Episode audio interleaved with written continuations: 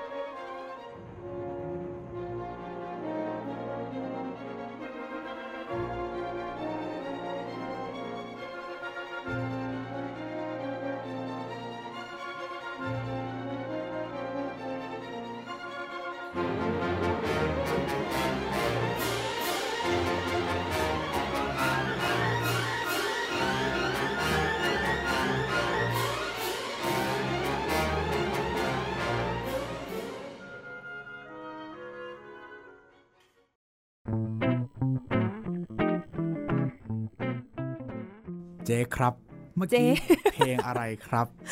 เจ๊เลยนะแหม ก็สำหรับบทเพลงเมื่อสักครู่นะคะ ที่ท่านผู้ฟังเพิ่งจะได้รับฟังกันไป ก็เป็นซิมโฟนีหมายเลข4ท่อนที่4อื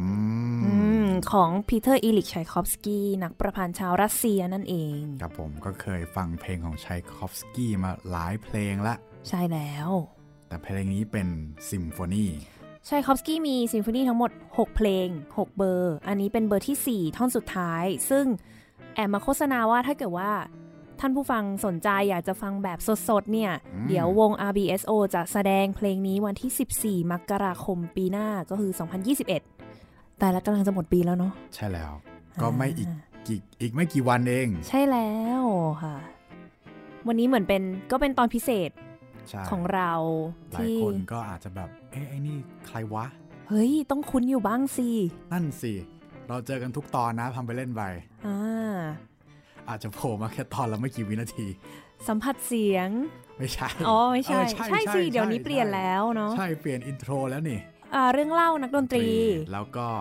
รู้หรือไม่อ่าอ่าครบหมดแล้วใช่สวัสดีครับ ผมจิตเรนเมฆเหลืองครับ โปรดิวเซอร์รายการครับ จริง ๆ ก็เคยมีตอนที่เรามาพูดคุยกันแล้วเนาะ เมื่อตอนช่วงกลางปี ช่วงช่วงโควิดเลยช่วงประมาณเดือนเมษายนที่ครบรอบหนึ่งปีพอดี อ๋อใช่ใช่ใช่ เป็นตอนพิเศษที่เรามาคุยกันว่าหนึ่งปีที่ผ่านมาเป็นยังไงบ้างกับรายการ Gen Z and Classical Music เราก็เลยจะมาทบทวนบทเรียน ว่าทบทวนเอ๊ะบทเรียนโปรดิวเซอร์เนี่ย เป็นโปรดิวเซอร์รายการดนตรีคลาสสิก แต่รู้อะไรเกี่ยวกับดนตรีคลาสสิกมาก วันนี้เลยจะเอาสิ่งที่ไม่รู้ แล้วก็อะไรอีกหลาย ๆ อย่างที่ไม่รู้เนี่ยมาถามเจ๊เลยว่า มันคืออะไรอืมง่ายๆเลยก็คือวันนี้จะมาสอนศัพท์ครับ ศัพท์ในวงการดนตรีคลาสสิกที่คุณควรรู้หนึ่งปีกว่าๆมา ยังมีศัพท์ที่ไม่รู้อีกเหรอ โอ้โห เยอะแยะ มากมาย เอาแบบง่ายๆเลยนะ อย่างเช่นประเภทของเพลงเนี่ย เรายังงงอยู่เลยว่า อะไรคืออะไรแบบไหนถึงเรียกอันนี้ อื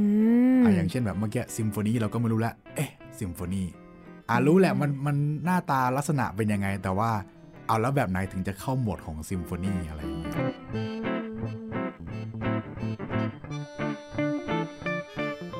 ก็ขอเริ่มด้วยคำว่าซิมโฟนีเลยแล้วกันนะครับซิมโฟนีจริงๆก็อย่างที่หลาย ๆ ท่านน่าจะทราบอยู่แล้วว่า ก็จะเป็นลักษณะของวงออร์เคสตราอย่างที่เห็นกัน แล้วก็จะเป็นเพลงที่มีทั้งหมด 4 ท่อนสี่ท่อน โดยหลักๆ 4 ท่อน ถ้าเอาแบบมาตรฐานสุดๆเลยก็จะเป็นเร็ว ท่อนเร็ว ท่อนแรก ท่อนสองช้า ท่อนสามก็จะมีจังหวะนิดหน่อยจังหวะเต้นรำสนุกสนาน ท่อนที่สี่จะเป็นท่อนเร็วเหมือนกัน จะเป็นประมาณนี้โดยหลักๆ แต่ละคนก็จะแต่งซิมโฟนีมา แล้วก็ใส่เนี่ยมีหมายเลขหนึ่งอะแต่งเสร็จอันแรก มีหมายเลขสองสามสี่ไปเรื่อยๆ อย่างกุสตาฟมาเลอร์แต่งทั้งหมด 10 เบอร์ หรือว่าเบโธเฟนแต่งไป 9 เบอร์อะไรอย่างนี้ เป็นต้น แล้วถ้าพูดถึงซิมโฟนีเนี่ย เจ๊จะนึกถึงเพลงอะไรเป็นเพลงแรกโหเพลงแรกที่นึกถึงอาจจะเป็นซิมโฟนีหมายเลข5ของเบโธเฟนมั้งอ๋อเพราะว่าเล่นบ่อยแล้วก็ดัง ดังสุดแล้วใช่มั้งพัมพัมพัมพัมเนี่ยใครๆก็พัมรู้พัมพัมพัมเฮ้ยคนอาจจะรู้จักแค่ตอนขึ้น อ๋ออะใช่ใช่ แต่ความจริงคือหูมีสี่ท่อนที่ดีมากสนุกมาก ๆ แล้วก็เป็นเรื่องราวเลยว่าแบบเฮ้ยเบโธเฟนเขาหูหนวกเขา ได้ยินเสียงแบบเขาเรียกว่าอะไรเป็นแบบเคาะประตูเออ แล้วก็แบบโหเป็นเรื่องราวจนท่อนสุดท้ายนี่แบบตื่นนอนมาอ้าว ยังแบบเออ แค่ฝันไปแค่นั้นเองอะไรอย่างงี้โซนาต้าโซนาต้าเนี่ยจริง ๆ มันเป็นเหมือนรูปแบบก่อน รูปแบบของดนตรีที่แบบต้องเปิดมาแบบนี้ไล่ถัดไปเป็นแบบนี้ เรื่อยๆ คือมันจะเป็นรูปแบบ ของดนตรีโครงสร้างดนตรีแบบหนึ่งอ๋อ เหมือนร็อกแจ๊สอะไรไม่ขนาดนั้นอธิบายยังไงดี เป็นโครงสร้าง คือสมมติว่าเพลง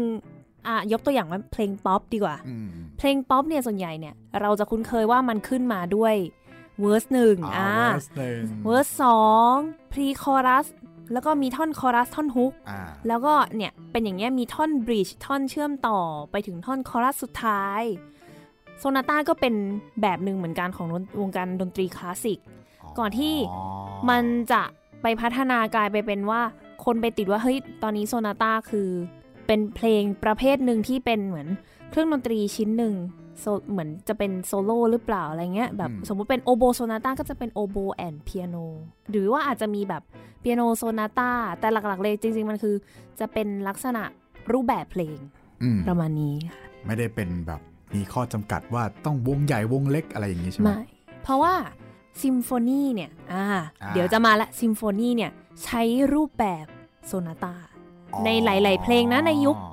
ในยุคคลาสสิกแม้ว่ายุคหลังๆเนี่ยมันจะเปลี่ยนไปบ้างตามอย่างที่บอกว่าพอยุคโรแมนติกแล้ว แต่ละคนก็เริ่มหาแนวทางที่จะฉีกออกไปมากขึ้น แต่ในยุคคลาสสิกเนี่ยจะใช้ sonata form โอเค มีอีกคำหนึ่งน่าสนใจเหมือนกัน คอนแชร์โตอืมคอนแชร์โตเนี่ย อธิบายยังไงดี เหมือนแบบว่าเคยเห็นมาที่แบบโหเป็นนักไวโอลิน สวยๆ เลยแต่งชุดเดรสมายืนอยู่ข้างหน้าวง แล้วเขาข้างหลังเป็นออร์เคสตราอืมเป็นแบบว่าเล่นประกอบ อันเนี้ยคอนแชร์โตก็คือเป็นบทเพลงที่สำหรับแสดงเดี่ยว บรรเลงเดี่ยว เครื่องหนึ่งแล้วก็มีร่วมกับวงออร์เคสตราที่เป็นเหมือน backup อืมเป็นคนที่ช่วยส่งเสริมให้กับ นักโซโล่คนนี้อ๋ออีกเข้าใจทีหละนึ่งมันเลยจะมีคำว่าแบบชื่อเครื่องดนตรีแล้วค่อยตามด้วยคอนแชร์โตใช่ไหมใช่โอโบคอนแชร์โตเปียโนคอนแชร์โตอ๋อโอเคใช่แล้วก็อย่างจริงๆในรายการเราเปิดคอนแชร์โตบ่อยมากอืมใช่ไวโอลินบ้างเปียโนบ้างเพราะนี่มันเปิดบ่อยเฉจพาะทางจริงๆอะนะใช่ค่ะอืมเวลาไปฟังตอนของเครื่องไหนเนี่ย มีคอนแชร์โตทุกตอนใช่ของแต่ละเครื่อง จนแบบมีคนถามว่า มันมีคนแต่งคอนแชร์โตให้ทุกเครื่องจริงเหรอ จริงไหมอันนี้จริงโอ้อย่างโอโบเนี่ยก็หูคอนแชร์โตเยอะแยะไปหมดเอ้ยอันนี้อยากรู้แบบ percussion นี่มีคอนแชร์โตมีเฮ้ยจริงปะเนี่ยมีมีคอนแชร์โตสำหรับ timpani ก็มีสำหรับจะแค่ snare drum กลองแต๊กอะอ่าอ่าอ่าก็มี Oh my God มีหมดเลย น่าจะมีคอนแชร์โตอะไรที่แปลกๆเหมือนกันนะ รู้สึกว่าถ้าจำไม่ผิดนะ มันจะมีคอนแชร์โตสำหรับเครื่องพิมพ์ดีดเครื่องพิมพ์ typewriter เอ้ยจำได้เคยเคยฟังแบบสิบ เพลงคลาสสิกที่แปลกที่สุดเลยอย่างเงี้ยเอาเหรอใช่แล้วแบบเอาพิมพ์ดีดมาเล่น ใช่แล้วเป็นเพลงของเลอรอยแอนเดอร์สันก็เป็นเหมือนแบบเป็นคอนแชร์โตอะประมาณนั้นอืมอืมอืมอาจจะแบบเขาไม่ได้เรียกว่าเป็นคอนแชร์โตขนาดนั้นนะ แต่ว่าหมายถึงว่าลักษณะของเพลงก็คือแบบเนี่ยเป็น typewriter เป็นเครื่องพิมพ์ดีดนั่งอยู่ข้างหน้า แล้วก็เป็นวงที่เป็นเหมือน accom เป็นคนที่แบบประกอบอีกทีหนึ่งในอนาคตก็อาจจะมีแบบ telephone คอนแชร์โตหรือว่ามีแล้ว เอ๊ะไม่แน่ใจแฮะต้องไปดูนะ จริงๆ มันมีหลายอย่างมาก ยิ่งนักประพันธ์สมัยใหม่เนี่ยโหแต่งกันสารพัดแบบเลยจะแบบคอนแชร์โตสำหรับโอ้โหมากมายจริงๆอะอ่าจริงๆไหนๆก็ไหนๆแล้วลองฟังสั้นๆดูไหมว่า เนี่ยไอพิมพ์คอนแชร์โตพิมพ์ดีดเนี่ย มันมันเป็นจะยังไงเออ มันจะเป็นยังไง เดี๋ยวลองรับฟังกันดูได้เลยค่ะ ครับ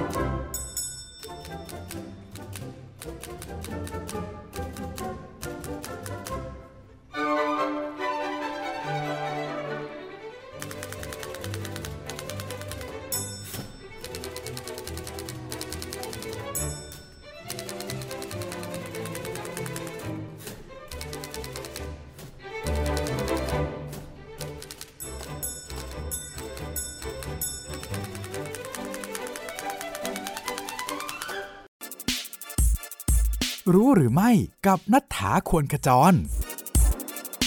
รู้หรือไม่ ชูเบิร์ตเกือบจะมีพี่น้อง 14 คน เมื่อยุคประมาณศตวรรษที่ 18 เนี่ย เป็นช่วงยุคที่คนอยากจะมีลูกเยอะ แต่ว่าก็เกิดปัญหาว่าเนี่ยการทำคลอดที่ยังไม่ดีมากเพียงพอทำให้เด็ก แรกเกิดเสียชีวิตเยอะมาก แม่ของฟรานซ์ชูเบิร์ตนักประพันธ์ชาวออสเตรียเองก็ ให้กำเนิดลูกถึง 14 คน หากแต่ว่ามีเพียง 4 คนเท่านั้นที่รอดชีวิต หนึ่งในนั้นก็คือฟรานซ์ชูเบิร์ตที่เป็นน้องเล็กสุด ในภายหลังหลังจากที่แม่ของเขาเสียชีวิตแล้ว พ่อของฟรานซ์ชูเบิร์ตได้แต่งงานใหม่และมีลูกอีก 5 คน นั่นทำให้ชูเบิร์ตเนี่ยเกือบจะมีพี่น้องมากถึง 19 คนเลยทีเดียว Gen C and Classical Music พิมพ์ดีดของเรา มันน่ารักนะ เสียงมันน่ารักดีเออมันก็น่ารักดีมันก็ไปเรื่อยๆ โอเค ต่อมา อันนี้น่าจะเป็นก้อนใหญ่ที่แบบสามารถพูดได้หลายอย่าง เคยได้ยินคำว่า sweet โรงแรมป่ะคะไม่ใช่นั่นอ๋อโรงแรม sweet ห้องสวีทสวีทเนี่ยมันมีเอาหลักๆเลยมันมีสองความหมายก่อน อันแรกเนี่ยในยุคประมาณยุคบาโรก ยุคเก่าเลยตอนนู้นเนี่ย สวีทมันจะเป็นลักษณะของเพลงที่รวมท่อนสั้นๆ บทเพลงสั้นๆ เอาไว้ในเพลงหนึ่งแล้วมันจะเรียกว่าสวีทไอเพลงสั้นๆ เนี่ย มันจะเป็นลักษณะเพลงเต้นรำหลาย ๆ รูปแบบ อาจจะเคยได้ยินมาบ้าง พวกแบบมินูเอตอืม Prelude อืมจี๊กอะไรเงี้ยที่แบบ เฮ้ยมันมีคนพูดถึงนะในรายการอะ่ะ มันเหมือนเมดเล่ว่า sweet เนี่ยเออ มันจะมี รวมหลาย ๆ ท่อนเหมือนแบบอ่าฮะเชลโลสวีทที่เขาชอบเปิดกันบ่อยๆอะ่ะในรายการอะ่ะอืมนั่นแหละ ก็จะเป็นประมาณนั้นว่ามันคือเพลงรวมชุดอืมแล้วอีกความหมายหนึ่งอีกความหมายหนึ่งเนี่ยมันจะมายุคหลังๆ และสักประมาณสักยุคศตวรรษที่ 18 ขึ้นมา ศตวรรษที่ 19 ที่เริ่มเป็นอ่ายุคโรแมนติกขึ้นมา กลายเป็นว่าเขาไปทำให้มันเขาเรียกว่าไงเหมือน เป็นเพลงใหญ่เพลงบัลเล่ต์อะสมมตินะอ๋อนัดแครกเกอร์อย่างเงี้ยแล้วแบบเอาเพลงเนี่ย รวมๆทั้งหมดของมันเนี่ยยิบย่อยยิบย่อยออกมา แล้วมาทำเป็นเพลงที่เรียกว่าสวีทอีกทีนึง เหมือนนึกภาพเคยดู Star Wars ใช่ปะอ่าเคยดูในหนังเนี่ย โอ้โห เพลงนี่เยอะมากเป็นชั่วโมง ชั่วโมงยาวมากเออเพลงไม่รู้เออกี่ท่อน กี่ท่อน แล้วเขาอะก็เอามาทำเป็น Star Wars Suite for Orchestra ก็คือเหมือนดึงเอาท่อนเด่นๆเนี่ย ย่อลงมาแล้ว แล้วก็มารวมกันให้มันกลายเป็นสวีทาอีกทีหนึ่ง มันจะไม่เหมือนอัลบั้มใช่ไหมที่แบบรวมแต่ละเพลง คืออันนั้นมันก็คือแค่เพลงแต่ละเพลงจับรวมกันอยู่ในสับเซตเดียว ใช่แต่อันนี้เนี่ยคือมันเอามารวมเป็นเพลงเพลงเดียวเลยด้วยซ้อ่าโอเคำอาจจะแบบมีแยกท่อนบ้าง แต่ว่าหลักๆเนี่ยก็คือจะเป็นธีมนั้นธีมนี้โดดมาอยู่รวมกันอืมแล้วก็จะเป็นเพลงบรรเลง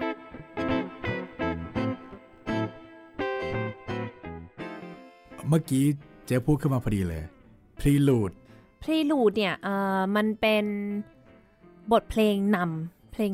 แรกก็สอมย่างนี้สมชื่อคำว่า Prelude ใช่เราจะนึกถึงแบบเฮ้ยเพลลูดแบบเดี๋ยวนี้นี่ขนาดวงการเพลงป๊อปยังเอาไปใช้อะใช่ว่าแบบเพลงเปิดเพลงแรกของอัลบั้มอะไรเงี้ยเออมันจะเป็นบรรเลง ใช่อะไรเป็นสักเพลงอย่าบรรเลง จะไม่มีร้อง บางทีมีแบบตรงกลางมี interlude อย่างเงี้ย ก็ในยุคนั้นในดนตรีคลาสสิกเองก็มีเช่นกันว่ามันเป็นเพลงคั่นตรงกลางอืมตอนเด็กๆคืองงมากแบบ มันจะมีอยู่เพลงหนึ่งอะที่ชื่อว่า Interlude อืมแล้วมีทุกวง เฮ้ย จะตั้งชื่อซ้ำกันทำไมอ๋อเออก็เลยแบบมันคืออะไร มันก็คือเป็น Interlude ศัพท์ศัพท์หนึ่งว่าแบบมันคือเพลงคั่นกลางเหมือน intermission อะอ่าใช่ใช่ประมาณนั้น แล้วเมื่อเมื่อกี้มีอีกคำหนึ่ง minuet หรืออะไรมีสักอย่าง minuet minuet minuet ก็เป็นเพลงเต้นรำอาจจะพูดเราจะงงสามสี่อะเฮ้ยสามสี่คืออะไรอืมแบบหนึ่งห้องมันจะมีสามจังหวะอืมมันจะเป็นหนึ่งสองสามหนึ่งสองสามหนึ่งสองสามแต่ว่าจังหวะจะช้าลงหน่อย ให้แบบคนเต้นรำได้แบบสบายอ่าๆอาจจะเคยได้ยินตาตาตาตันตาปั๊มปั๊มปั๊มแนวแนวนี้อืมแล้วมันก็จะเป็นเพลงน่ารักน่ารักสบายสบายๆเต้นรำค่ะแต่ปกติห้องดนตรีนี่มันจะมีสี่ห้อง เอ้ย เดี๋ยวเอาใหม่อ่าห้องดนตรีเนี่ย บอกก่อนว่ามันจะเป็นการแบ่งว่าแบบมันเหมือนกับว่าเวลาเราพูด แยกเป็นคำๆอย่างนี้ก็ได้อ่าห้องดนตรีเนี่ยมันจะมาช่วยแบ่งให้เราว่าแต่ละแต่ละการพูดของเราเนี่ยมันจะต้องเท่ากันหมดทุกประโยคอ่าอืมแล้วก็ในแต่ละห้องเนี่ย มันก็จะมีจำนวนโน้ตจำนวนจังหวะเนี่ยแล้วแต่กันไปอ๋อมีตั้งแต่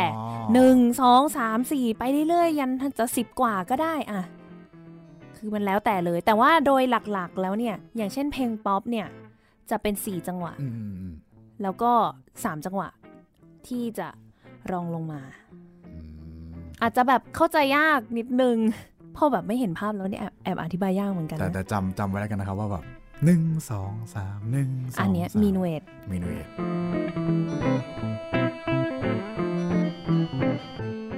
เมื่อกี้อาจจะข้ามไปนิดนึงแต่ว่า prelude เนี่ยมันจะมีคำหนึ่งที่ใกล้ๆกับ prelude เลย คือคำว่า overture overture นี่มันเป็นท่อนเปิดเหมือนกันใช่ไหมไม่จริง ๆ มันจะแตกต่างกันตรงที่ว่า โอเคโอเวอร์เจอร์เนี่ยเปิดเหมือนกันอืมโอเวอร์เจอร์เนี่ยมันคือโหมโรงอะเคยเคยดูเรื่องโหมโรงเคยว่าดูเคยดูรู้สึกว่าชื่อภาษาอังกฤษมันน่าจะชื่อโอเวอร์เจอร์เลยนะ ไม่แน่ใจไม่แต่ว่าแน่ใจมันคืออันนี้เลย ก็คือโอเวอร์เจอร์เนี่ยมันจะเป็นบทโหมโรงเพลงแรกของโอเปร่า หลักๆ เลยมันจะเริ่มมาจากโอเปร่าสมมติว่าเฮ้ยเล่นโอเปร่าเรื่องหนึ่งแล้วก็เปิดมาด้วยแบบเนี่ยเป็นวงออร์เคสตราก่อนเลยอืมเปิดตัวป้ามขึ้นมา อันเนี้ยโหมโรง แล้วก็เขามันกลายเป็นเหมือนเป็นประเพณีว่าเวลามีซิมโฟนีออร์เคสตราคอนเสิร์ตสมมติวง RBSO จะเล่นคอนเสิร์ตอะเดี๋ยวนะ สักวันไหนดี วันที่ 7 มกราคม เดี๋ยวเราจะเล่นคอนเสิร์ต ถ้าตามโปรแกรมที่มาตรฐานสุด ๆ เลยเนี่ย มันจะเปิดด้วยโอเวอร์เจอร์โหมโรงก่อน ตามมาด้วย concerto เมื่อกี้เราพูดถึงไปแล้วอืมพักครึ่ง แล้วปิดท้ายด้วยซิมโฟนีหนึ่งบทอืมเพราะฉะนั้นอันนี้เป็นแบบตัวอย่างที่คิดว่า perfect มาก 7 มกราคมเนี่ย RBSO จะเล่นเปิดมาด้วยชัยคอฟสกี้อะชัยคอฟสกี้แล้ว Romeo and Juliet Overture ก็คือเป็น Overture มาจากเรื่อง Romeo and Juliet ตามมาด้วย ไวโอลิน concerto ของ Jean Sibelius แล้วก็ปิดท้ายด้วยซิมโฟนีหมายเลข9ของ Antonín Dvořákซึ่งโอเวอร์เจอร์นี่ส่วนใหญ่คือ มันก็จะมีเรื่องของมันที่จะต้องโอเวอร์เจอร์อยู่แล้วใช่ไหมใช่ส่วนใหญ่มันจะมาจากโอเปร่ามันมีเรื่องราวของมันอ่าโอเคโอเคจริง ๆ ในรายการก็เคยเปิดไปหลายอันนะ อย่างวิลเลียมเทลก็เคยเปิด ใช่ไหมวิลเลียมใช่เทลวิลเลียมเทล Barber of Seville ที่เป็นแบบ ร้านตัดผมอะที่อ๋อเขาขี้จำได้เมาส์อะจำได้อ่าจำได้หรือว่า Marriage of Figaro ฟิกาโรอ่าก็เป็นเรื่องราว พวกเนี้ยทั้งนั้นเลยอะแล้วคนจะแยกยังไงระหว่าง prelude กับ overture ก็คือจำไว้ว่า overture เป็น Overture มันจะเป็นของ Symphony Orchestra อืมโอเคในขณะที่ Prelude เนี่ยมันจะเป็นพวกเครื่องดนตรีในแบบเครื่องเล็กๆ ยุคบาโรกอย่างเชลโลสวีทอย่างเงี้ยสำหรับเชลโลตัวเดียวอืมแล้วท่อนมีท่อน prelude ดาดาดาดาดาดาดาดาปาดาดาดาดาดาดาดาท่อนเปิดมาของของสวีทอืมค่ะพอจะมีตัวอย่างให้ฟังไหม overture ดีไหม ได้ overture ที่อยากจะเปิดให้ฟัง มันเป็นเพลงเอ่อที่มุกมีโอกาสได้แสดงตอนอยู่ที่เยอรมันพอดีตอนนั้น แสดงโอเปร่าเรื่องหนึ่งที่มีชื่อว่า Die f l e d e m a u s Die f l e d e m a u s ภาษาเยอรมัน มันแปลว่าค้างข่าว มันก็เป็นแบบว่าโอเปร่าแบบโจ๊กสนุกสนุกตลกตลกๆแล้วก็เนี่ยก็จะมีวงเล่นอยู่ในหลุมข้างล่าง ข้างบนเป็นนักแสดงร้องเพลงเต้นนู่นนี่อะไรเงี้ยวงอยู่ข้างล่างแล้วก็ซึ่งเจ๊เป็นนักแสดง ไม่ใช่เป็นนักดนตรีสิก็เป็นนักดนตรีโอเคเป็นนักดนตรีอยู่ในหลุม แล้วก็อันเนี้ยเป็นเพลงเปิดเพลงแรกเลยของรายการโอเปร่าอือฮึที่ตอนนั้นแสดงมาทั้งหมด 8 รอบ ก็เดี๋ยวไปลองฟังกันดูว่า Overture จาก อุปกรณ์เรื่อง d e f l a t e m o u s ของโยฮันสตราสที่ 2 เนี่ย จะเป็นอย่างไร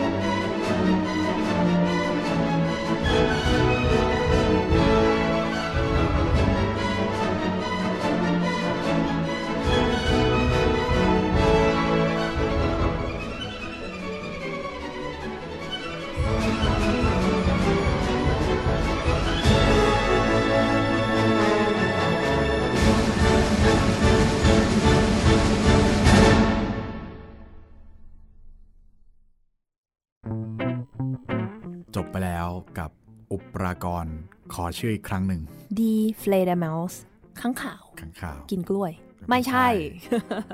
จบจาก Die Fledermaus ไปเอ้ยใช้ได้ใช้ได้ มันจะมีศัพท์เทคนิคในวิธีการเล่นหรือวิธีการประพันธ์หรืออะไรสักอย่างนี่แหละที่เราได้ยินกันบ่อยๆ หลายๆคำอย่างเช่น tempo กับคำว่า dynamic สองคำนี้ความหมายมัน เดี๋ยวใกล้ว่ากันมากเลยอะไม่ไม่ใกล้เลยหรอคือเราคิดว่าอืมแบบ dynamic มันคือแบบความขึ้นลงของเสียงอะไรอย่างใช่เงี้ยมันคือความดังเบา อ่าแล้วแล้ว tempo มันเทคือมแบบโปมันคือจังหวะความเร็วเฮ้ยมันต่างกันแล้วเห็นปะอ่ความเร็วช้าดังเบา ใช่ใช่ใช่พอพูดอย่างนี้แล้วเออต่างต่างอะเอา tempo ก่อนเทมโปก็ตามชื่อเลยก็จะมีเร็วช้า ซึ่งในเอ่อดนตรีคลาสสิกเนี่ยส่วนใหญ่เขาก็จะใช้เป็นภาษาอิตาเลียน เป็นหลักอย่างพวกคำว่าอาจจะเคยได้ยินบ้าง adagio allegro andante ซึ่งมันเป็นคำที่บอกความเร็ว มันไม่เชิงว่าแบบเฮ้ยต้องเร็ว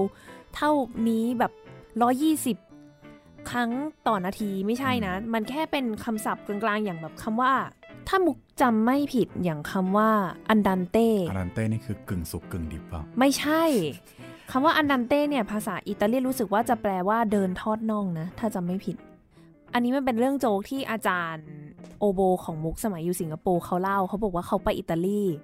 แล้วเขาพูดภาษาอังกฤษ แต่ว่าคนขับแท็กซี่อะเขาฟังภาษาอังกฤษไม่ออกอ้าวแล้วตัวอาจารย์ก็พูดไม่ได้เหมือนกัน แต่รู้ศัพท์ดนตรีก็เลยอ้าวลองดูพอบอกว่าอยากให้แท็กซี่ขับช้าลงอะ่ะอืมบอกว่าแบบ rallentando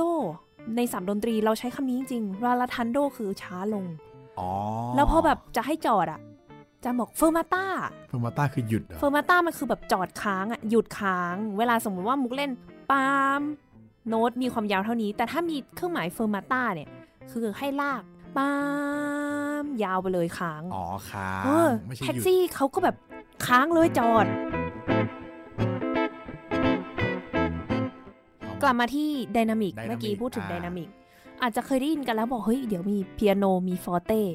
เปียโนมันไม่ใช่เครื่องดนตรีหรออะไรเงี้ยอืมอืมอืมก็จะคุ้นๆกันว่าจริง ๆ ในรายการเนี่ย เราเคยอธิบายกันไปว่า สมัยก่อนเปียโนที่เราเล่นเราเห็นกันอยู่ทุกวันนี้เนี่ย มันชื่อว่า pianoforteอืมอะซึ่งเปียโนเนี่ย แปลว่าเบา forte แปลว่าดัง ความหมายคือมันเป็นเครื่องดนตรีที่พัฒนามาจากฮาร์ปซิคอร์ดอืมตอนนั้นฮาร์ปซิคอร์ดมันเล่นเบาได้อย่างเดียว แต่ pianoforte มันเล่นได้ทั้งเบาและดัง เออ เพราะฉะนั้นคำว่าเปียโนก็เลยแบบ ไม่ใช่แค่ชื่อเครื่องดนตรีใช่ไหม ไม่จริง ๆ มันหมายถึงเบา อ๋อ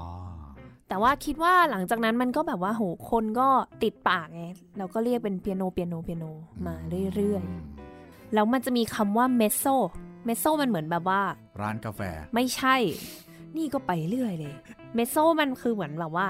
a little bit อะ mezzo มันคือประมาณว่าแบบ สมมุติบอก mezzo piano มันคือเหมือนแบบถ้าให้เรียงมันจะเริ่มมาจากเปียโนก่อนเบา แล้วก็เพิ่มขึ้นมา mezzo piano ดังขึ้นมานิดนึงอะดังขึ้นมาอีกนิดนึงmezzo forte แล้วค่อยเป็น forte มันจะเป็น step ไล่กัน แล้วมันยังมีลงไปอีกนะเปียโนแล้วเคยได้ยินมาแบบเวลา คนบอก bravo bravo แล้วมันจะมีคนพูดว่า bravissimo คำวิเศษขั้นกว่ามันเป็นคำวิเศษเหรอขั้นกว่าแบบว่า better good better มองเนี่ยเออ ประมาณนั้นอ๋อแต่แปลกเนอะทำไมมัน mezzo piano มันไม่เบาลง mezzo forteทำไมมันไม่ดังขึ้น ไม่รู้เหมือนกัน เพราะว่าถ้าเบา piano เนี่ย เบาลงไปอีกเขาจะเรียกว่า pianissimoก็คือเบาสุด pianissississimo อะไรๆเงี้ยก็มีโอ้โหเขาก็จะใช้ตัวย่อ เป็นตัว P เวลา piano ในในโน้ตเพลงเนี่ยอืมแล้วอยากให้เบาไปอีก P สองตัว P สามตัว ถ้าดังก็ F F F F F F เงี้ย fortissimo จาก forte นะอ่ามันก็จะมีคำบอกอย่างเช่นว่าให้ดังขึ้นหรือเบาลงอ่าน่าจะได้ยินบ่อยบอก crescendo ที่ไม่ใช่ชื่อวงดนตรีอ่าโอเคไม่ต้องเล่นมุก crescendo เนี่ยแปลว่าให้แบบค่อยๆ ดังขึ้น แล้วมันจะมีคำว่า diminuendo แปลว่าให้เบาลง แต่มันจะไม่เหมือนเปียโนกับ ไม่อันนี้คือเหมือนอ๋อ คือไล่สเกลไล่เหมือนแบบค่อยๆดังขึ้นอย่างนี้จากอืมสมมติเราร้องโน้ตลา อันนี้คือเราร้องจากเบา ไล่ไปดัง แล้วก็ค่อยๆกลับมาเบา แล้วถ้าสมมติเขาแบบเราร้องปกติอยู่แล้วเขาสั่งเปียโนอย่างเงี้ยเราก็คือต้องเบาเลยใช่ไหมเบาใช่แล้ว อ๋อโอเค มันจะมีคำว่าซูปิโต ซูปิโตซูบิโตเนี่ยมันแปลว่าทันทีทันในทีภาษาอิตาเลียน มันจะมีคำเนี้ย subito แล้วก็ piano แปลว่าอ่าตอนแรกเล่นดังดังดังดังมาแล้วอยู่ดีๆ subito piano เบาเลยเบา คือถ้าบอกว่าให้ค่อยๆ เบาลงอะคนมันเดาได้ เดี๋ยวก็เบาลง แต่ถ้าดังๆอยู่อยู่ดีๆ เบา คนฟังแบบตกใจไงอ๋อได้เอฟเฟกต์นี้เคยได้ยินอีกคำหนึ่งเหมือนกันคำว่า opus opus หรืออะไรสักอย่างอือหือมันคืออะไรอะเจโอปุสจะได้ยินบ่อยๆ เวลาที่เขาพูดชื่อเพลง อ่าใช่แบบ opus ที่หนึ่ง opus ที่สองจริง ๆ มันไม่มีอะไรเลยมันคือแค่แบบเป็นผลงานชิ้นที่หนึ่งอ้าวโอปุสมันคือคำแบบอ๋อเหมือนเป็นแคตตาล็อกอะมันคือ number เหรอ ใช่แล้ว อ๋อ คือถึงจะบอกว่า อันเนี้ซิมโฟนีเบอร์สี่แต่โอปุสอาจจะแบบ 20 กว่า เพราะว่าเขาแต่งเพลงอื่นๆด้วย เข้าใจใช่ไหม คือ opus เนี่ยมันรวมผลงานทั้งหมดในชีวิตของนักประพันธ์ อ๋อ เข้าใจแล้ว อะไรแต่งอันแรกอะก็ opus หนึ่งอ่าไล่มาเรื่อยๆเลย สมมุติเจแต่งซิมโฟนีห้าแต่งคอนแชร์โตห้าอือหือแต่ว่าไอคอนแชร์โตเบอร์ห้าเนี่ย เป็น opus ที่ 10 เพราะว่าเราแต่งเรียงแบบนี้นะ อ่าอ่าใช่ใช่อ่าใช่ประมาณนี้ แล้วมันก็จะมีการเรียกหลาย ๆ แบบ อย่างเช่นที่อาจจะได้ยินบ่อยๆ คือบทเพลงของโมซาร์ทมันจะเป็น K แล้วก็จะมีของบาร์กบาร์กที่มันจะเป็นตัว B W V อ่าเคยเห็นเออมันย่อมาจาก Bach-Werke-Verzeichnis ภาษาเยอรมัน ที่แปลว่าแบบ Bach Werke มันแปลว่า work ผลงาน Verzeichnis ก็คือแคตตาล็อกการจัดเรียงผลงานของบาร์กนั่นเอง คุยกันมาสักพักหนึ่งแล้ว แล้วก็ก่อนหน้านี้จริง ๆ ก็เปิดเพลงไป ซึ่งเป็นเพลงที่มุกเลือกมาทางนั้นเลยอ่าฮะให้ป๊อปเลือกบ้างดีกว่าว่าแบบอยากจะเปิดเพลงอะไรให้ท่านผู้ฟังฟังวันนี้มีไหมอ๋อมีมีเราเคยฟังเพลงนี้จากหนังจีน หนังจีนเหรอใช่มันเป็นหนังจีนเกี่ยวกับโรงเรียนดนตรี ที่มีฝั่งดนตรี ดนตรี traditional อะดนตรีแบบพื้นบ้านอ่าพื้นบ้านกับดนตรีคลาสสิกแล้วอ่าสองฝั่งเนี่ยไม่ชอบหน้ากันอะไรอย่างเงี้ยอืม แล้วมันก็ชอบมาไฟท์กันด้วยแบบบรรเลงแข่งกันอ๋อเออแล้วมันก็มีเพลงเพลงเนี้ยอยู่ในอยู่ในเรื่อง ชื่อเพลงว่า Flight of the Bumblebee อ่าที่เป็นหุ่นยนต์ตัวสีเหลืองๆ ไม่ใช่นั่อ๋นอนั่นมันอีกเรื่องหนึ่งอ๋อโอเค เลยเลยจำชื่อเพลงนี้ได้จากจากหนังเรื่องเนี้ยแหละ คือมันเป็นเพลงที่มีหลายเวอร์ชันมากนะความอ่าจริงเพลงเนี้ย มีเลือกเวอร์ชันมาไหม มีเพราะว่าฟังจากหนังจีนเลยเลือกเอ่อคนที่เล่นเป็นชาวจีนอ่าฮะ ก็เลยเลือกของ Yuja Wang มาอ่านักเปียโนสุดแซบใช่ เปรี้ยวมาก ตามนั้นครับจริงเพลงนี้สั้นใช่สั้นมากคือจริง ๆ แล้วเพลงนี้มัน original เลยต้นฉบับเนี่ยเขาแต่งให้กับออร์เคสตรา ซึ่งแบบมันเป็นเพลงคั่นระหว่างโอเปร่าอะไรเงี้ยของ Rimsky-Korsakov ๆอืมแล้วก็แบบโหทุกเครื่องนี่จะต้องเอาไปใช้เล่นโชว์กันหมดเลย จริงเหรอ ใช่แบบพวกแบบลองไปดูพวกรายการอเมริกา อเมริกันก็ท l เลนหรือว่าบริทิชอืมอะไรพวกเนี้ยเขาจะแบบชอบเอาเพลงเนี้ยไปเล่นโชว์ แล้วก็มีแบบ Guinness Book อะว่าใครเล่นไวโอลินเร็วที่สุดในโลกอะจะต้องเล่นเพลงนี้อ๋อมันเพราะมันมันมันเร็วมากเออมันโน้มมันจะแบบเร็วมากโอ้โหมันละเร็วเอียดมากละเอียด เดี๋ยวลองฟังดูว่าเป็นยังไงนะคะ ครับ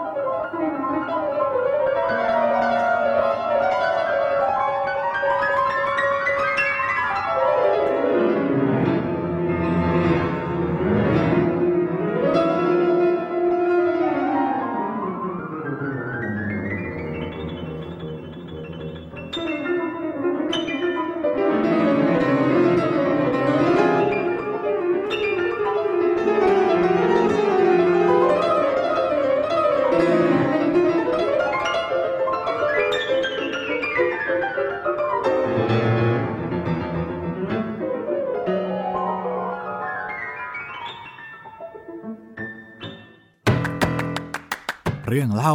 นักดนตรี วันนี้ก็จะมีประสบการณ์ คนหัวลุก ใช้คำว่าคนหัวลุก ใช่แบบไม่อยากให้มันเกิดขึ้นอีกเลยในชีวิตนี้ นั่นก็คือ คือตอนนั้นอะเล่นเป็นบัลเล่ต์เรื่องหนึ่งเราเล่นอยู่ในวงออร์เคสตรา แล้วก็แบบเหมือนประกอบกับบัลเล่ต์เป็นนักอ่าบัลเล่ต์มาจากอ่ารัสเซียอีกทีหนึ่งเรื่องลูกเป็ดขี้เหร่อืมเราก็เล่นอยู่ในหลุมอะไรเงี้ย แล้วตอนนั้นน่ะเพลงมันเหมือน มันมีท่อนโซโล่ที่เสียงสูงสูงๆหน่อย แล้วคือเจต้องเป็นคนโซโล่ใช่เราเป็นคนโซโล่โอโบใช่ไหมช่วงท่อนนั้นอืมแล้วเครื่องมันน้ำลายติด น้ำลายติดในที่เนี้ยหมายถึงว่าคีย์ของโอโบอะตัวปุ่มกดอะมันจะมีไม้ก๊อก แน่นอนอะไม้ก๊อกมันพอมันชื้นมันก็อมน้ำไงอืมมันก็คือมาจากไอ้นี่พวกเนี้ยไอ้น้ำความร้อนอะมันทำให้แบบน้ำไปอุดแล้วเป่าไม่ออก เราก็ต้องทำความสะอาดเครื่องอืมก็เห็นว่าเฮ้ยหยุดพอดี ก่อนที่เดี๋ยวจะมีโซโล่อีกรอบ ก็เลยเอาผ้ามันจะเป็นผ้าลักษณะแบบเป็นเชือกต่อด้วยผ้า เราก็จะแบบใส่ลงไปในเครื่องแล้วก็ดึงออกเพื่อให้ผ้าเนี่ยมันรูดเอามัด้านในเครื่องซับน้ำออกมาใช่แล้ว ปรากฏว่าพอดึงแล้วเนี่ยรีบไหมปุ๊บเฮ้ยทำไมดึงไม่ออกอะมันติดมันติดอยู่ในเครื่องเลยแบบดึงยังไงก็ดึงไม่ออก my god เออ แล้วไอ้แบบคือมันจะมีคลิปที่ไวรัลมากออนไลน์อะสำหรับวงการคลาสสิกคือนักโอโบของลอนดอนอะ เขาเล่นเล่นๆอยู่อะน้ำลายติดเหมือนกัน แล้วก็อ่าแบบเคาะเคาะๆปรากฏว่าทำลิ้นตัวเองพังเอ้าแล้วต้องแบบคว้าโอโบของคนข้างๆอะมาเป่าเอาแบบส่งโอโบตัวเองให้แล้วเอาของคนข้างๆมาเป่าแทนอ๋อะอเฮ้ยไม่เคยคิดไว้ว่าชีวิตนี้แม่งก็คือมันจะเกิดขึ้นกับตัวเองจริงคือเจ๊กวยเอาของคนข้างๆมาเป่าๆใช่คือแบบพี่ฝากเออพี่คนข้างๆแล้วก็หยิบเครื่องของเขามาต่แล้วของก็เจ๊โซโล่ของเจลินไม่ได้พังใช่หไม่ก็ยังใช้ลิ้นตัวเอง แต่ว่าแบบต้องใช้โอโบคนอื่อ๋นอโอเคโอเคโห เออลุ้นมากแล้วก็โชคดีอย่างคือตอนนั้นอะเล่นอยู่ในหลุมมเพราะงั้นคนส่วนใหญ่อะจะไม่เห็นว่ามันเกิดอะไรขึ้น อาจจะแบบคนนั่งชั้นสามเลยที่มันมองเห็นนักดนตรีในหลุมอืมนอกนั้นคือแบบโอ้ปลอดภัย ก็กลายเป็นว่าพี่เขาต้องคอยนั่งแบบหาทางเอาผ้าออกมาให้เราอะ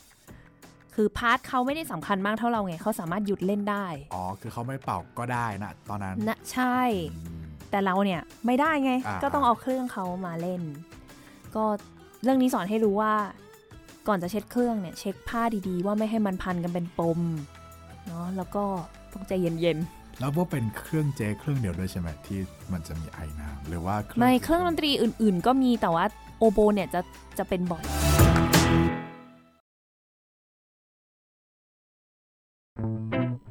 มันไหม มัน อืมกับอืมนิ้ว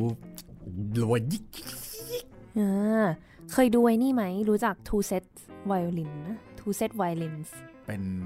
นักไวโอลินสองคนปะใช่ คือเขาจะแบบตลกมากอะ่ะอะ เขาก็มาทำล้อเลียนคนนู้นคนนี้อะไรอย่างเงี้ย แล้วมันก็จะมีคือเขาว่าชอบล้อว่าแบบนักไวโอลินที่เล่นเร็วที่สุดในโลกไงที่บอกว่าเขา Guinness Book อะก็เนี้ยแหละโอ้ยเอามาเปิดแล้วก็มาล้อมาขำกันใหญ่เลย มีแอบมาแบบปรับให้ช้าลงเพื่อจะมานั่งฟังว่านักไวโอลินเนี่ยเขาเล่นโน้ตทุกตัวจริงหรือเปล่า คือมันตอนแรกเราเราได้ยินชื่อก็แบบ มัน bumblebee ยังไง เอาไว้ฟัง อ๋อ โอเคเข้าใจแล้ว แบบผึ้งบินว่อนเลยอมันบินเลยอะคำศัพท์เทคนิคของเพลงคลาสสิกยังมีอีกนิดหนึ่ง เราเคยได้ยินคำว่า chromatic scale อืมมันคืออะไรอะเจสเกลมันคือก็คือการไล่โน้ตบันไดเสียงใช่ไหม อันอ่าแรกเลยสเกลคืออย่างนี้ก่อน พอมันเป็นโครมาติกเนี่ย ไม่ยากเลยง่ายมาก มันแค่ว่าห่างทีละครึ่งเสียง อะเผื่อคนไม่เข้าใจคำว่าครึ่งเสียง คนน่าจะคุ้นกับคำว่าแบบโดเลมีฟา โดเลมี คือช่วงความห่างของเสียงเนี่ย โดกับเรเนี่ยมันคือหนึ่งเสียงเต็มอืมแล้วมันจะมีถ้านึกภาพเปียโนออกมันจะมีตัวคีย์สีขาว กับสีดำกับสีดำโดคือตัวสีขาว เรสีขาว แล้วมันจะมีไอตัวสีดำเนี่ยขั้นอยู่ตรงกลางมอันนั้นอะมันคือครึ่งเสียง เท่ากับว่าแทนที่ เราจะไล่สเกลธรรมดาโดไปเร เราเล่นโด แล้วเราขึ้นไปโน้ตตัวดำไอ้คีย์สีดำๆเนี่ย เป็นตัวโดชาร์ปมหรือ Ray flat มันเป็นตัวเดียวกัน แล้วก็ไปเร คือมันขึ้นทีละแค่ครึ่งเสียงความห่างของตัวโน้ตเนี่ย มันแคบลงมาจากสเกลการไล่บันไดเสียงปกติ ไหน ๆ มันมีเรื่องโน้ตเข้ามาเกี่ยวข้องแหละ อันนี้เราได้ยินบ่อยมาก กับคำว่าmajor กับ minor ทั้งๆที่แบบเป็น A B C D เหมือนกันแท้ๆ แต่ว่าทำไม major กับ minor มันต่างกัน หู มันเป็นคำที่แบบว่ามันต้องเป็นทฤษฎีจริง ๆ นะ ถ้าจะอธิบาย มีง่ายๆไหมแบบ เอาแบบสั้นมากๆง่ายสุดๆ เลยอ่าง่ายสุดๆ เอางี้ก่อน ถ้าสมมุติแบบเฮ้ยคนเล่นกีตาร์เพลงป๊อปอ่าคอร์ด C เวลาพูดถึงคอร์ดเนี่ย ให้นึกถึงโน้ตตัวที่ 1 3 5 พูดง่ายๆเลยนะ โดมีซอล major เนี่ย มันจะเป็นโน้ตตัวโดตัวมีตัวซอลปกติ major เสียงมันจะเป็นแบบนี้ ในขณะที่ minor เนี่ยโน้ตตัวที่ 3 จะถูกปรับลงมาครึ่งเสียง มันจะกลายเป็นมี ตัวมีเนี่ยกลายเป็นมีแฟลตพอพูดเป็นทฤษฎีเรายากอะแต่ลองฟังดูเสียง minor มันจะเป็นแบบนี้ เอาอีกรอบนะ major minor ได้ยินความแตกต่างไหม มันจริงๆ มันค่อนข้างชัดนะ major มันจะแบบว่าสดใส น่ารักอะ่ะ มีความสุข happy มากกว่าอ่าใช่ minor มันจะแบบ dark dark ๆอึมครึม ใช่ เพลงเศร้านี่ D minor มาบ่อยมาก เพลงเศร้าใช่ใช่เขาก็จะใช้ minor scale พวกนี้ เพลงที่พูดถึงแบบไว้อะไรอะไรพวกนี้ด้วยย้ำอีกครั้งนะครับ คุณผู้ฟัง เมื่อกี้นี่คือคอร์ดเดียวกันนะครับ แค่เป็น major กับ minorมันคือคอร์ด C major และ C minor ใช่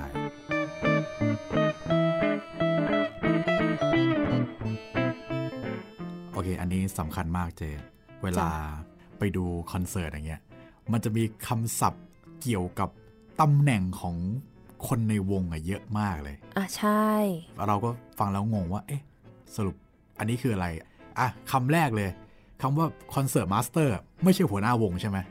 concertmaster คือหัวหน้าวงอ้าวเหรอ ใช่ มันคือคำเดียวกันเลยอ๋อหมายถึงว่าเรา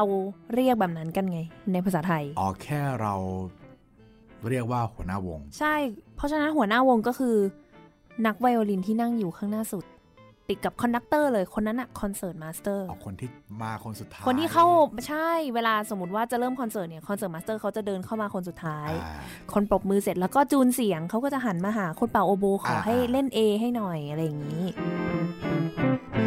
principal ใช่ไหมคำนี้ปะใช่ค่ะอ่า principal นี่คือตำแหน่งหัวหน้าของซึ่ง principal เนี่ยเขาจะมีในทุกๆเครื่องดนตรีอ้าว เหมือนเป็นหรตำแหน่งหัวหน้าของแต่ละเครื่องดนตรีอีกทีเหมือนหัวหน้าฝ่าย ใช่เหมือนกับว่าโหเวลาเราทำงานในออฟฟิศอะเราจะมีทีม management อ่าทีม HR HR มี PR มีโหมากมายไปหมด อันนี้ก็เหมือนกัน principal oboe principal flute principal cello principal trumpet เรารู้จัก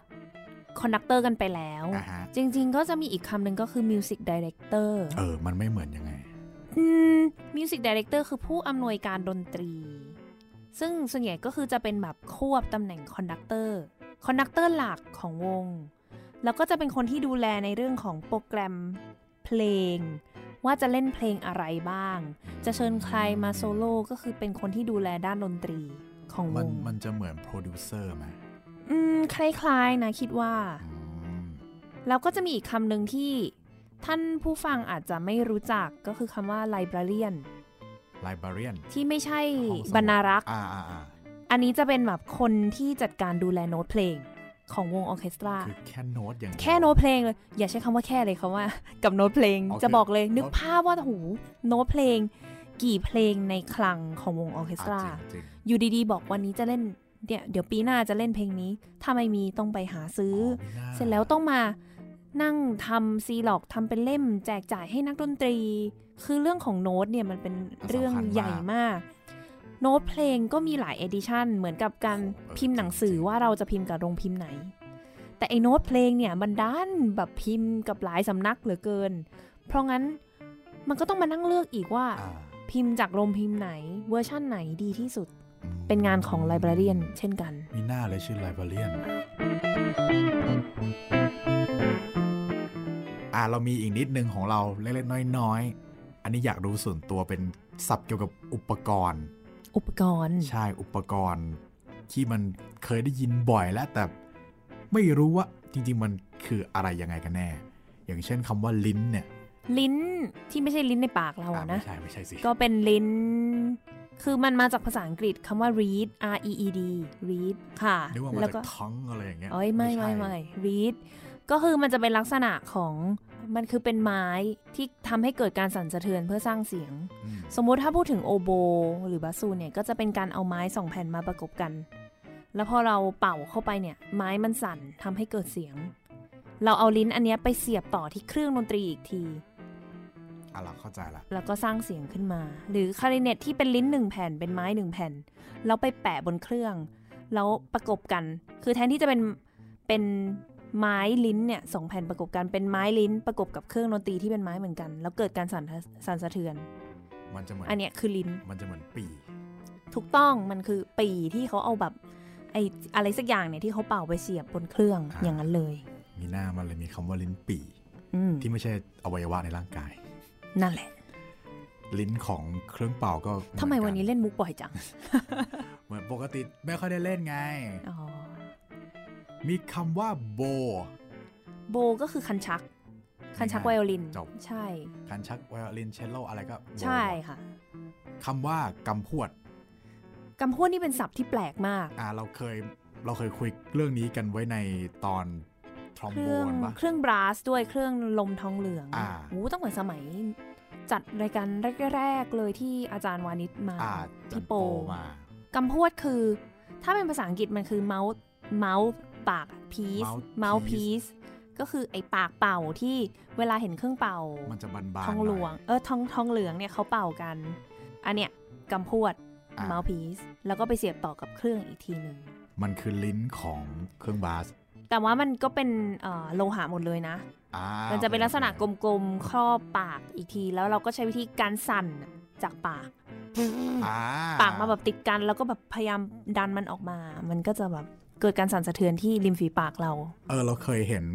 มันจะเป็นไม่เรียกว่าเป็นเครื่องดนตรีมันจะเป็นเหมือนอุปกรณ์ที่เหมือนเอาไว้ซ้อมเป่าว่าเจะคล้ายๆไอ้ mouthpiece เนี่ยแยกออกมาโดยเฉพาะเหมือนคนเอาไว้ซ้อมเป่าอะไม่ มันคือ mouthpiece นี่แหอ๋อละมันคือ mouthpiece เนี่ยแหละ ที่เขาแบบชอบเดินไปเดินมาแล้วก็อ่ใช่เป่าแค่ใช่ mouthpiece อย่างเดียว ใช่ใช่เพื่อ ก็วอร์มปากอ๋อวอร์มโเควอร์มตรงเนี้ย เพราะว่าเราสร้าง ไอแรงสั่นสะเทือนการสั่นสะเทือนสร้างเสียงเนี่ยมันมาจากที่ตัวริมฝีปากเราเขาก็แบบซ้อมอืกับ mouthpiece ไม่ต้องต่อเครื่องก็ได้โหนี่วันนี้ได้สับหลายอย่างครัท่าบนผู้ฟังบอกว่าเยอะไปไหม เฮ้ยไม่เยอะไม่เยอะ นี่เราว่าน้อยแล้วนะอืมใช่จริงๆยังมีอีกเยอะมากจริงใช่แต่เท่านี้แหละ ก็พอจะเอาไปใช้ในการฟังดนตรีคลาสสิกได้ง่ายขึ้นแล้วอาจจะแบบเอาไปโม้ให้เพื่อนฟังว่า เฮ้ยนายๆ รู้จักเปล่าโอปุสคืออะไรอะเออโซนาต้านายโซนาต้าอะไรอย่างเงี้ย ประมาณนั้นครับค่ะแล้วก็ไหนๆก็ไหนๆแล้ว ปลายปีเรามาส่งท้ายปีกันหน่อยเจ วันนี้ 26 ธันวาคม ใช่วันแกะกล่องของขวัญ Boxing Day หลังจากเมื่อวานนี้เป็นวันคริสต์มาสมีบทเพลงเป็นเพลงที่น่าจะรู้จักกันอยู่แล้วก็คือ Joy to the World แต่ว่าจะเป็นเวอร์ชั่นวงออร์เคสตราบรรเลง เป็นวง London Symphony Orchestra ค่ะ ปลายปีนี้ก็ขอให้คุณผู้ฟังทุกคนมีสุขภาพแข็งแรงนะครับ แล้วก็ฝากติดตาม Gen Z and Classical Music ในปีหน้า แล้วก็ต่อๆไปด้วย อยู่กันต่อไป ครับผม ค่ะ จะพยายามหาเรื่องราวข้อมูลที่น่าสนใจมาให้ท่านผู้ฟังทุกท่านเนี่ยได้ เรียนรู้แล้วก็สนุกไปด้วยกันค่ะ ครับสำหรับวันนี้เวลาก็หมดลงแล้ว แย่งหน้าที่ด้วย ผมป๊อบจิตรินเมฆเหลืองครับ มุกนัฐถาคนขจร เราสองคนต้องขอลาไปก่อน สวัสดีค่ะ สวัสดีครับ「